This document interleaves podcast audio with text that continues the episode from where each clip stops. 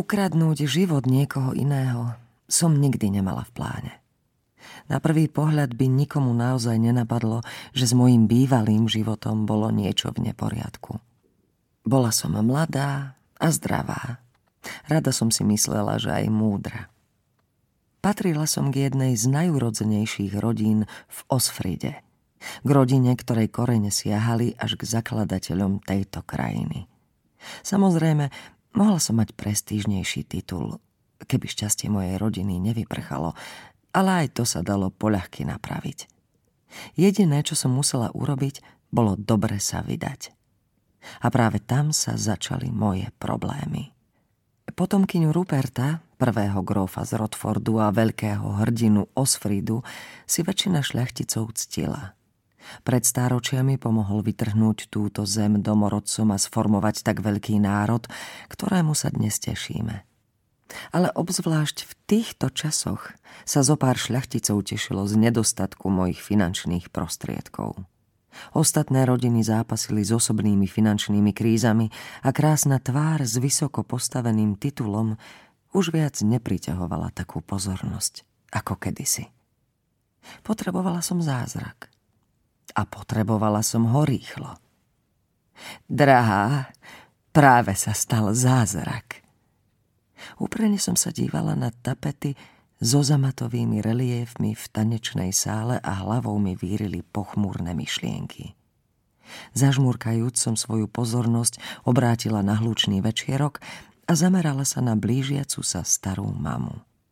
Hoci mala vrázkavú tvár a biele vlasy, ľudia vždy poznamenali, akou bola Lady Alice Whitmorová atraktívnou ženou. Súhlasila som, i keď som si nemohla nevšimnúť, že počas rokov, odkedy mi zomreli rodičia, zostarla viac. Ale v tejto chvíli jej tvár žiarila spôsobom, aký som u nej už nejaký čas nevidela. Čo? Stará mama? Dostali sme ponuku. Ponuku! Je všetkým, v čo sme dúfali. Mladý, skutočné šťastie. Jeho rod je rovnako prestížny ako tvoj. Posledná zmienka ma prekvapila. Posvetnému Rupertovmu rodu sa sotva niekto vyrovnal. Si si istá? Pravda, že je to tvoj bratranec. Nestávalo sa často, aby som sa nezmohla na slovo. Na okamih bol bratranec Peter jediným, na koho som bola schopná pomyslieť. Bol dvakrát taký starý ako ja a ženatý. Podľa pravidiel dedičskej postupnosti ako jediný zdedí Rotfortovský titul, ak zomriem bezdetná. Kedykoľvek bol v meste, zastavil sa u nás a spýtal sa, ako sa cítim. Ktorý? Spýtala som sa nakoniec a trochu som sa upokojila – Termín bratranec sa niekedy používal voľne ak ste sa v rodostromoch pozreli dostatočne ďaleko, polovica osfrickej šľachty bola príbuzná s tou druhou. Takže sa mohla zmieňovať o ľubovoľnom počte mužov. Lionel Belšír zežby.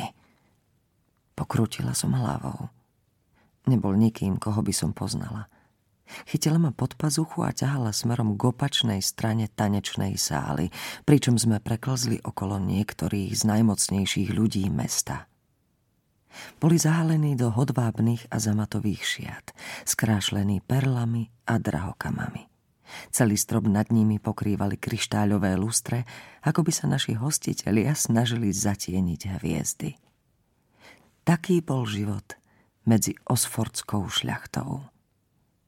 Za starých čias sme boli s jeho starou mamou dámami v skupine vojvodkyne zo Samfordu.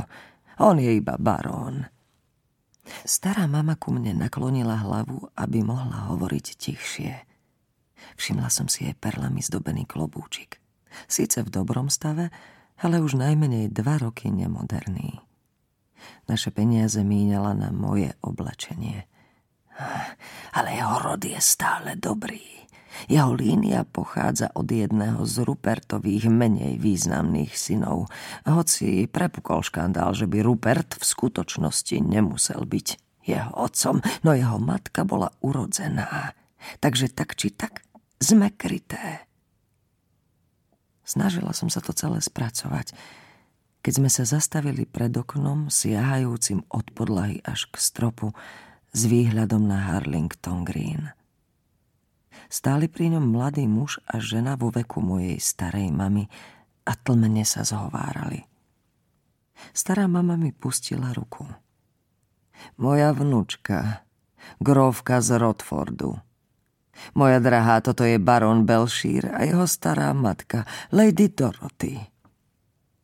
Lionel sa sklonil, poboskal mi ruku a jeho stará mama sa mi uklonila.